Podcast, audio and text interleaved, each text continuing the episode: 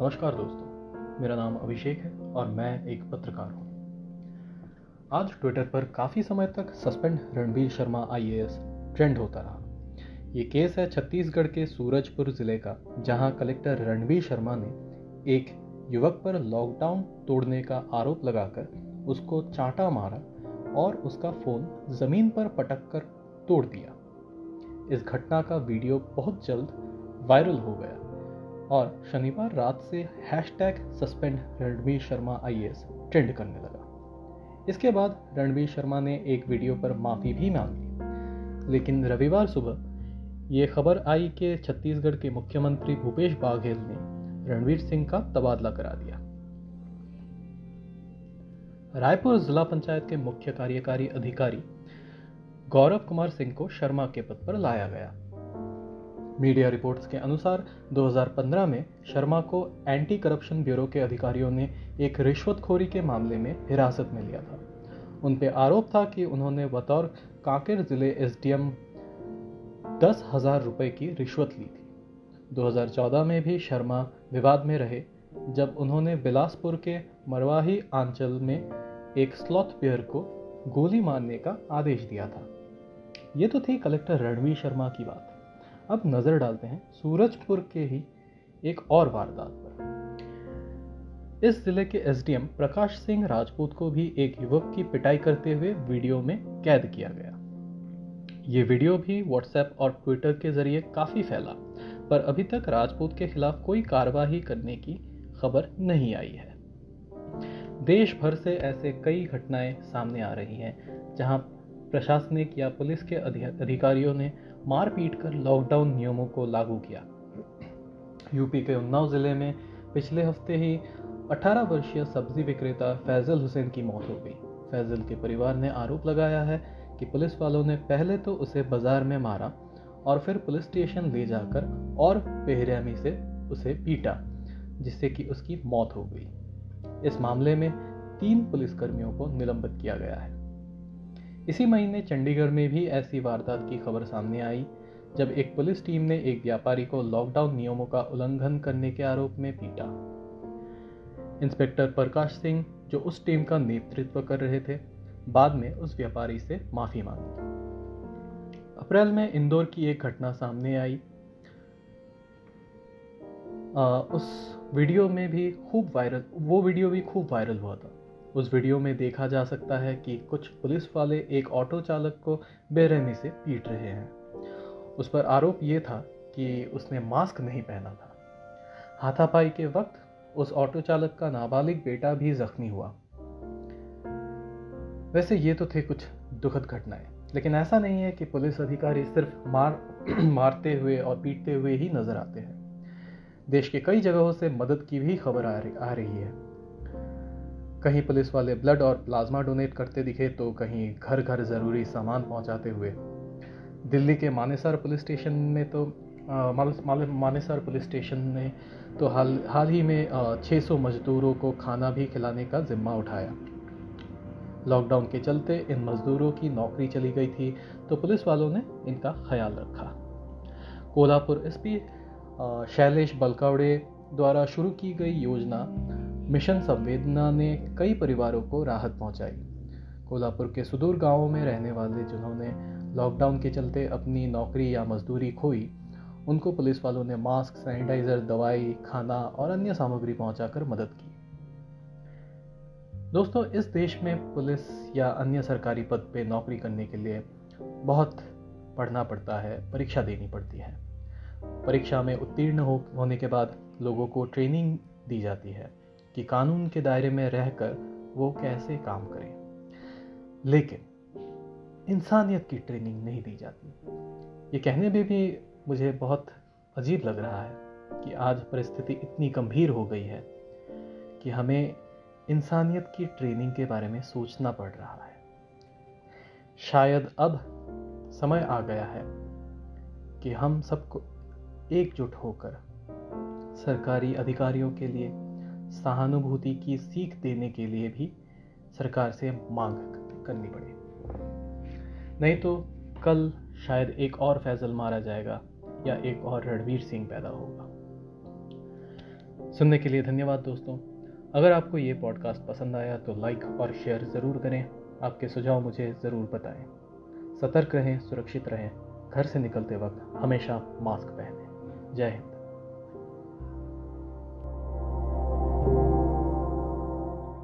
नमस्कार दोस्तों, मेरा नाम अभिषेक है और मैं एक पत्रकार हूँ। आज ट्विटर पर ट्विटर ही विवादित रहा। I stand with Twitter, ban Twitter India और ट्विटर बैन जैसे हैशटैग्स दिन भर ट्रेंड होते रहे। ये मुद्दा 18 मई को शुरू हुआ बीजेपी के राष्ट्रीय प्रवक्ता संबित पात्रा के एक ट्वीट से।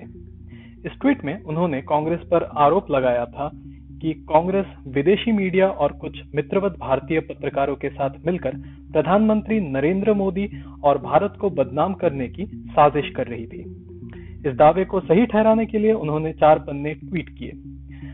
इसे बीजेपी कांग्रेस की टूल किट बता रही है। उन पन्नों को देखकर पहली नजर में ऐसा प्रतीत होता है कि वो कांग्रेस पार्टी की लेटर हेड पर ही टाइप किया गया हो।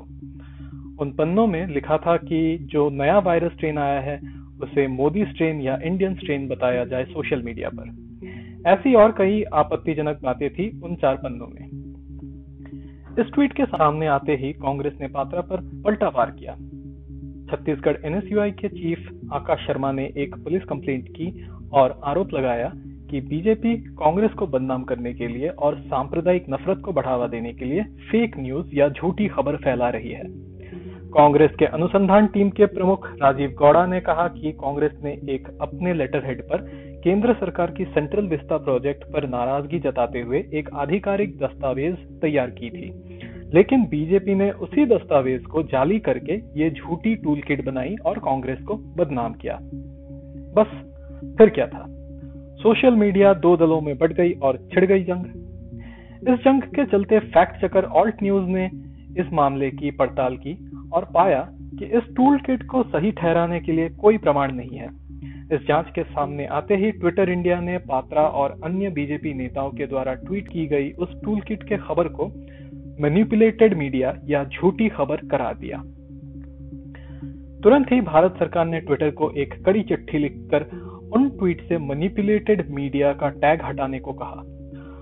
सूचना प्रौद्योगिकी मंत्रालय या आईटी मिनिस्ट्री के सूत्रों को उद्धृत करते हुए पीटीआई ने एक खबर की जिसमें लिखा था, the ministry of electronics and IT has written a strong communication to the global team of Twitter registering its objection to the use of manipulated media tag on certain tweets made by Indian political leaders with reference to a toolkit created to undermine, derail and demean the efforts of the government against the COVID-19 pandemic. लेकिन Twitter ने पीछे हटने से मना कर दिया।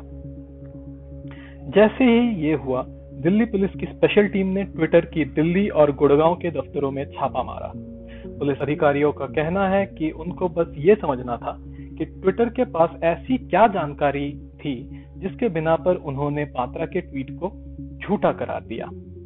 इसी दौरान कांग्रेस ने उस टूलकिट के बारे में अन्य बीजेपी नेताओं ने जो ट्वीट किया है उन्हें भी मैनिपुलेटेड मीडिया के रूप में टैग करने की मांग की।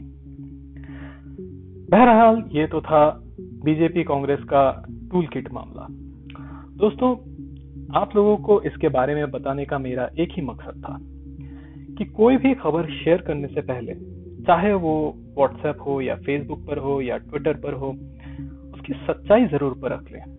अक्सर ऐसा होता है कि हमें एक मसालेदार खबर मिलती है और हम उसे बिना सोचे समझे शेयर कर देते हैं। हम एक बार भी ये नहीं सोचते कि इसका परिणाम क्या हो सकता है। ऐसी खबर फैलाने से अक्सर डर और लोगों को भ्रमित करने वाली स्थिति पैदा होती है। और इस कोविड वैश्विक महामारी के चलते तो हमें और सावधान रहना चाहिए, क्योंकि इसके बारे में अगर गलत खबर हमने फैलाई तो इससे लोगों की जानें भी जा सकती हैं। मुझे सुनने के लिए धन्यवाद दोस्तों। अगर आपको ये पॉडकास्ट पसंद आया तो जरूर शेयर करें और मैसेज के जरिए मेरे साथ जुड़ें। सतर्क रहें, सुरक्षित रहें। घर से निकलते वक्त हमेशा मास्क पहनें। जय हिंद। नमस्कार दोस्तों, मेरा नाम अभिषेक है और मैं एक पत्रकार हूँ। आज ट्विटर पर ट्विटर ही विवादित रहा। I stand with Twitter, ban Twitter India और ट्विटर बैन जैसे हैशटैग्स दिन भर ट्रेंड होते रहे। ये मुद्दा 18 मई को शुरू हुआ बीजेपी के राष्ट्रीय प्रवक्ता संबित पात्रा के एक ट्वीट से। इस ट्वीट में उन्होंने कांग्रेस पर आरोप लगाया था कि कांग्रेस विदेशी मीडिया और कुछ मित्रवत भारतीय पत्रकारों के साथ मिलकर प्रधानमंत्री नरेंद्र मोदी और भारत को बदनाम करने की साजिश कर रही थी। इस दावे को सही ठहराने के लिए उन्होंने 4 पन्ने ट्वीट किए। इसे बीजेपी कांग्रेस की टूल किट बता रही है। उन पन्नों को देखकर पहली नजर में ऐसा प्रतीत होता है कि वो कांग्रेस पार्टी की लेटर हेड पर ही टाइप किया गया हो। उन पन्नों में लिखा था कि जो नया वायरस स्ट्रेन आया है उसे मोदी स्ट्रेन या इंडियन स्ट्रेन बताया जाए सोशल मीडिया पर। ऐसी और कई आपत्तिजनक बातें थी उन 4 पन्नों में। इस ट्वीट के सामने आते ही कांग्रेस ने पात्रा पर पलटावार किया।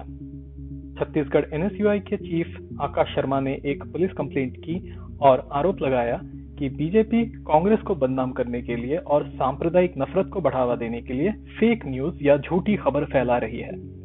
कांग्रेस के अनुसंधान टीम के प्रमुख राजीव गौड़ा ने कहा कि कांग्रेस ने एक अपने लेटर हेड पर केंद्र सरकार की सेंट्रल विस्ता प्रोजेक्ट पर नाराजगी जताते हुए एक आधिकारिक दस्तावेज तैयार की थी, लेकिन बीजेपी ने उसी दस्तावेज को जाली करके ये झूठी टूलकिट बनाई और कांग्रेस को बदनाम किया। बस फिर क्या था, सोशल मीडिया 2 दलों में बढ़ गई और छिड़ गई जंग। इस जंग के चलते फैक्ट चेकर ऑल्ट न्यूज ने इस मामले की पड़ताल की और पाया कि इस टूलकिट को सही ठहराने के लिए कोई प्रमाण नहीं है। इस जांच के सामने आते ही ट्विटर इंडिया ने पात्रा और अन्य बीजेपी नेताओं के द्वारा ट्वीट की गई उस टूलकिट के खबर को मैनिपुलेटेड मीडिया या झूठी खबर करार दिया। तुरंत ही भारत सरकार ने ट्विटर को एक कड़ी चिट्ठी लिखकर उन ट्वीट से मैनिपुलेटेड मीडिया का टैग हटाने को कहा। सूचना प्रौद्योगिकी मंत्रालय या आईटी मिनिस्ट्री के सूत्रों को उद्धृत करते हुए पीटीआई ने एक खबर की जिसमें लिखा था, the ministry of electronics and IT has written a strong communication to the global team of Twitter registering its objection to the use of manipulated media tag on certain tweets made by Indian political leaders with reference to a toolkit created to undermine, derail and demean the efforts of the government against the COVID-19 pandemic. लेकिन Twitter ने पीछे हटने से मना कर दिया। जैसे ही ये हुआ, दिल्ली पुलिस की स्पेशल टीम ने ट्विटर की दिल्ली और गुड़गांव के दफ्तरों में छापा मारा। पुलिस अधिकारियों का कहना है कि उनको बस ये समझना था कि ट्विटर के पास ऐसी क्या जानकारी थी जिसके बिना पर उन्होंने पात्रा के ट्वीट को झूठा करार दिया। इसी दौरान कांग्रेस ने उस टूलकिट के बारे में अन्य बीजेपी नेताओं ने जो ट्वीट किया है उन्हें भी मैनिपुलेटेड मीडिया के रूप में टैग करने की मांग की। बहरहाल ये तो था बीजेपी कांग्रेस का टूलकिट मामला। दोस्तों, आप लोगों को इसके बारे में बताने का मेरा एक ही मकसद था कि कोई भी खबर शेयर करने से पहले, चाहे वो व्हाट्सएप हो या फेसबुक पर हो या ट्विटर पर हो, उसकी सच्चाई जरूर परख लें। अक्सर ऐसा होता है कि हमें एक मसालेदार खबर मिलती है और हम उसे बिना सोचे समझे शेयर कर देते हैं। हम एक बार भी ये नहीं सोचते कि इसका परिणाम क्या हो सकता है। ऐसी खबर फैलाने से अक्सर डर और लोगों को भ्रमित करने वाली स्थिति पैदा होती है और इस कोविड वैश्विक महामारी के चलते तो हमें और सावधान रहना चाहिए, क्योंकि इसके बारे में अगर गलत खबर हमने फैलाई तो इससे लोगों की जानें भी जा सकती हैं। मुझे सुनने के लिए धन्यवाद दोस्तों। अगर आपको ये पॉडकास्ट पसंद आया तो जरूर शेयर करें और मैसेज के जरिए मेरे साथ जुड़ें। सतर्क रहें, सुरक्षित रहें, घर से निकलते वक्त हमेशा मास्क पहनें। जय हिंद।